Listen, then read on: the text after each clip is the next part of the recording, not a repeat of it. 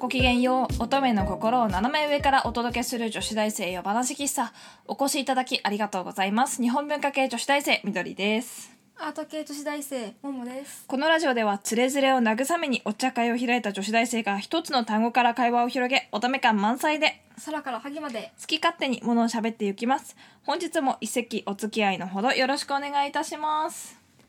88席目でございます本日はアフターヌーンティーをお供に柊から会話を広げていきたいと思いますさあ12月になりましたけれどもねだんだんと冬も深まってまいりました、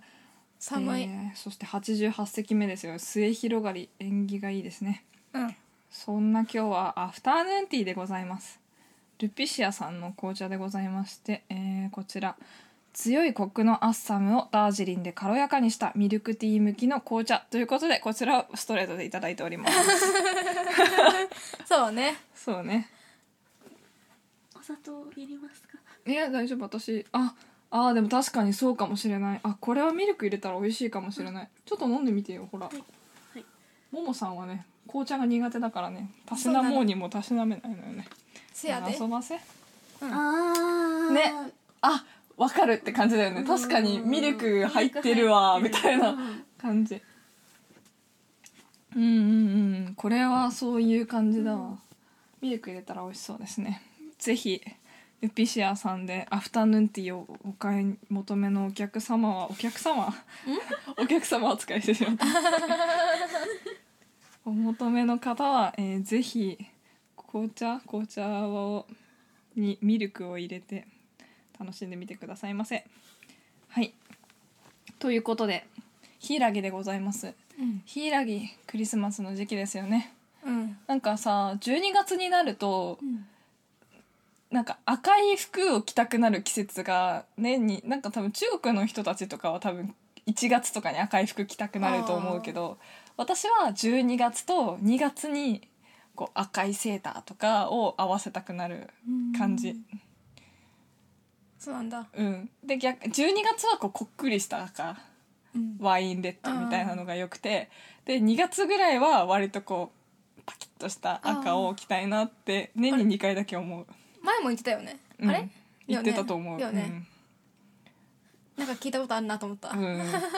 そうクリスマスが近づいてくるとなんか赤と緑みたいなのあがーさ、まあねなんかうん私が着ると多分特にクリスマスなんでかわかんないけどクリスマスっぽくなっちゃうからさクリスマスそうそうなんかねクリスマスの時期はいいかなって思うよねファッションでもね、うん取り入れたいなとなんだろう柊ってなんかなんであんな魔除け効果みたいな感じなのかなえキリスト教でなんかさうんこうドアの上に柊が飾ってあるとそこでキスしなきゃいけないみたいなのってないっけ聞いたことない私ね聞いたことないな嘘海外文学読みあさり緑はそれ違う話だっけえー、なんかえっと私そんでもうちの家あはそんなことないかそんなガッチガチじゃなかったからなそれは違うものか宿り着かどれにうーうんん宿り着だって宿り着のうん下でキスするんだってこれはどういうことだろうあ宿クリスマスの季節に宿り着の下にいる若い女性はキスを拒むことができないっていう言い言い伝えがあるんだっへてえなんかでも普通にさなんかよくお話出てくるなと思ってた柊は普通に魔除け、魔除魔除けけか、うん日本でもさ飾るよね、うん、鬼門に埋めると邪気の侵入を阻むと、でもうんヨーロッパではとなんかクリスマスリースとかのこによくこうあとクリスマスケーキとかにもついてるよ刺ね、さってるねあれはなんなんでだろう何これそうイワシの頭をつけるんだよね着物あそうあそうそうそうのさっきえー私初そうめてそう見たさっだきけどももさんが見てびっくりしたけどあれ私は聞いたことあるよ節分全然ややれはしないけどやったらすげえわやったかななんかやった年もあったかなよく覚えてないけどうんなんでクリスマスなんなんだろうわからん放送事故になる二人一緒にしよう確そうやねすぐググろうとするのがこのさまあ現代っ子だから現代っ子だからさデジタルネイティブってやつだからよくわからないねななんでだろう普通にひらき普通にあれかなクリスマスの時期にそれっぽいからい色て木の実とか色とかで飾られてるだけなのかなえそれだけ違うのかなそれだけなのもうね打ち合わせしないからもうなんか薄花いなんか花言葉とかでもなんかあるらしいねああそういうことなのか花な言葉はえっとねああうんヒイラギイエス・キリストは十字架につけられる前に茨の冠をかぶらされましたトゲのようなヒイラギの葉っぱはその茨の冠を象徴しているらしいよ、でヒイラギの赤い実は私たちの救いのためにイエス・キリストが流した血をそして緑の葉は永遠の命を表していますっていうことらしいですそうなんだねうん多分だからなのかだからこうじゃあツリーのツリーじゃないやリースの真ん中にあれがあるのは、あれが十字架と同じ意味があるっていうことかあとだねなるほどね、とても分かりやすかった なるほどクリスマスシンボルってやつだねクリスマスねそっかなんか幼稚園の時、うん幼稚園カトリック系でさ、うんだからこうなんて言うんだろう絵本を毎月もらえたんだよね幼稚園に通ってると薄いへえでこう今月の本はこれですよみたいな感じなんだけど、クリスマスになると毎年そのクリスマスの本がもらえるって、であれがすごく楽しみだった私は。でなんて言うんだろうこういわゆる有名な話じゃなくて、例えば私が好きだったのはこうなんかなんだったかなお星様が落ちてきたのかな。うんでお星様がこう寒い雪が積もってる日にこう何かにこう高いところに引っかかっててでそれを助けてあげたのねおじいさんが。でなんかこうだけどその時におじさんも怪我をしちゃって。あらあらだけどそれで一生懸命お星様を助けてあげたからそのお礼になんかとても素敵な神様からの贈り物がありましたよみたいなお話でなんかそういうほっこりするものが多くて冬のお話ってそうなんだよねあ多あ分多分ゆ雪国に住んでたからなおさらその冬のこう冷たさとかうんこう厳しさみたいなのが身に染みて分かっててそこにこう暖炉とかお家の中がこう対照的に描かれてなんかそういうお話が多分印象に残ってるんだと思うんだけど冬のお話ってどれも好きだからうん黒猫のお客様って知ってる知らないなんか絵本かなあれもちょっと長めの絵本だと思うんだけど、うんなんかあの黒猫がねうんこうボロボロの黒猫が来るからおじいちゃん一人で暮らしてて「ね、いやいいよいいよお腹空いてるだろお前」って言ってお家に入れて冬の寒い日にねで暖炉に温めてあげてでなんかでおじさんもすごい貧しくてもう食べてくのがやっとみたいな感じだったけど、猫にすごい良くしてあげてですごいそしたら猫がもう全部食べちゃって。あったんだけどでもそれでもちょっとなんかおじいさんがどうだったかななんかちゃんと覚えてないけど、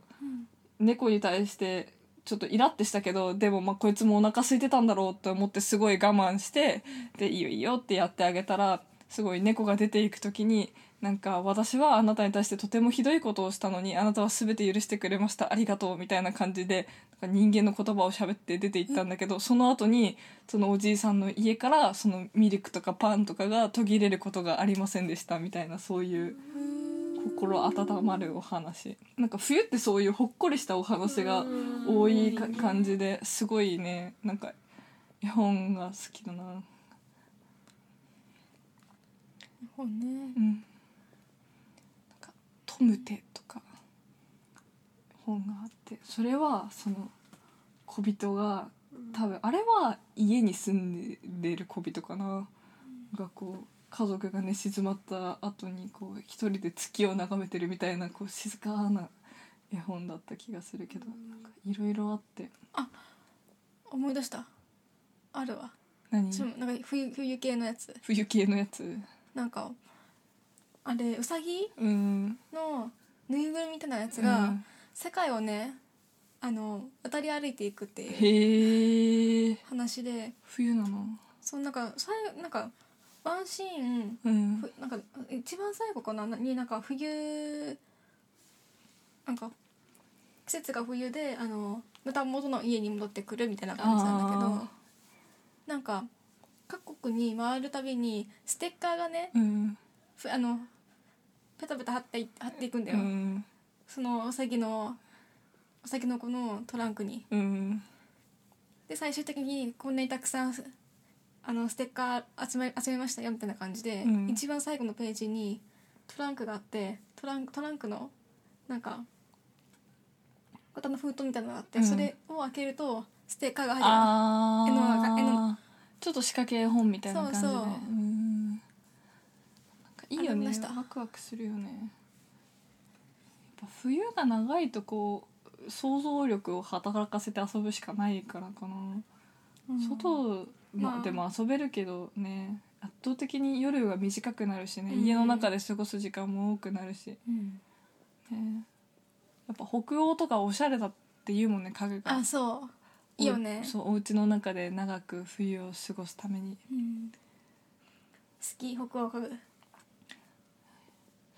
わいいどうなんだろうやっぱ物語が発達するのは天気が悪い国っていうもんねあーイギリスとかさあー霧の国とかそういう感じしないあーでもなんか民話とかで言ったらあーでもやっぱロシアもロシアもロシア民話が多いかな絵本あんまり知らないなうん私も私は詳しくないから何もいないわあー各国のなんかけ私は結構でもアフリカの絵本とかも好きだけどねおあのねすごくユニークに行くうんなんか擬音語とかがうん面白いしあとなんかこう話がすごくリズムよくテンポよく進んでいくしでコミカルでうん明るくてとかあとそうココミカルでちょっとこうテンポよく進んでいくのとすごいこうなんて言うんだろうなこうざ残酷でもないけどうんすごくこう暗い暗い暗いっていうかこう教えの深いものみたいなのもあるしすごいこう私が私がすごく怖いなって思って苦手だった本うんで結構アフリカのお話がおうん多いのもある多分そういうななんだろうねこうリアなんなんだろうちょっとね言葉にするのが難しいけど、タイトルとか覚えてるええっとね一つは鳥になった少年って私が鳥が苦手になったの理由はそのでもあれは何だったかなもう一つは影ぼっこあ影ぼっこだ影ぼっこっていう影の立場に立ったお話かないやそこまででもないかなんかこうこう影影はどこでも私たちについてくるみたいな火の中も。あー見たことあるかも火の中でもどんなに晴れた日でもこう狩りをしている時も影はずっと私たちを見ているみたいな夜になるとその影はなんかこうこうせなんていうの世界中を包み込むみたいななんかわかんないけどそういううこうゾワッとくるようなお話とかもあってでも、うこれん、そうそうそう絵がさすごく怖くて。なんかすて好きそういう感じのねそうそうでもね面白いよあとく雲雲のお父さんみたいなのが出てくるお話とかもあってあとあー名前が出てこないけどすごく好きだったのはその芝居仕立てになっているお芝居の様子を絵本にした本があってタイトル忘れちゃったなだけどこうこれからその町の集会場みたいなところで村かな村の集会場みたいなところで劇が始まりますみたいなところから始まって、劇の一部始終を劇をしししてる人たちの様子の絵わかるだから被り物をした人間みたいな形の絵でこう物語が進んでいくっていうそういうお話があってなんかねすごい新鮮だしね大好きだったうそうん なんだあえーでもね本当に可愛いのアクセサリーとかがみんなこう華やかにつけててさなんかロシアとかはね魔女とか出てくるイメージだよねうんあのイワンのバカとかああいうのがロシアのイメージだねあとなんか風緑とかがこうついてるイメージないあーあとこう一本足の魔女の家とかがよく出てくるんだよねこの前友達がロシアに行ってたけどロシアってあれだってロシア全土の中であの人口が住んでいる土地うん日本より狭いらしいよああまあそうだそうそうああそうなんだそう思うと確かにあの広大な森の中に魔女を住んでるような感じのきっとこと考えるよなって思って。ね、ふ深い冬の中でさ謎の多いだってたまにねマンモスの氷漬け見つかったりしてるもんねロシアあのあそうねいやーやっぱ物語の世界もそうマンモ奥がス深いよねはいということで女子大生夜話喫茶そろそろおやすみなさいのお時間でございます、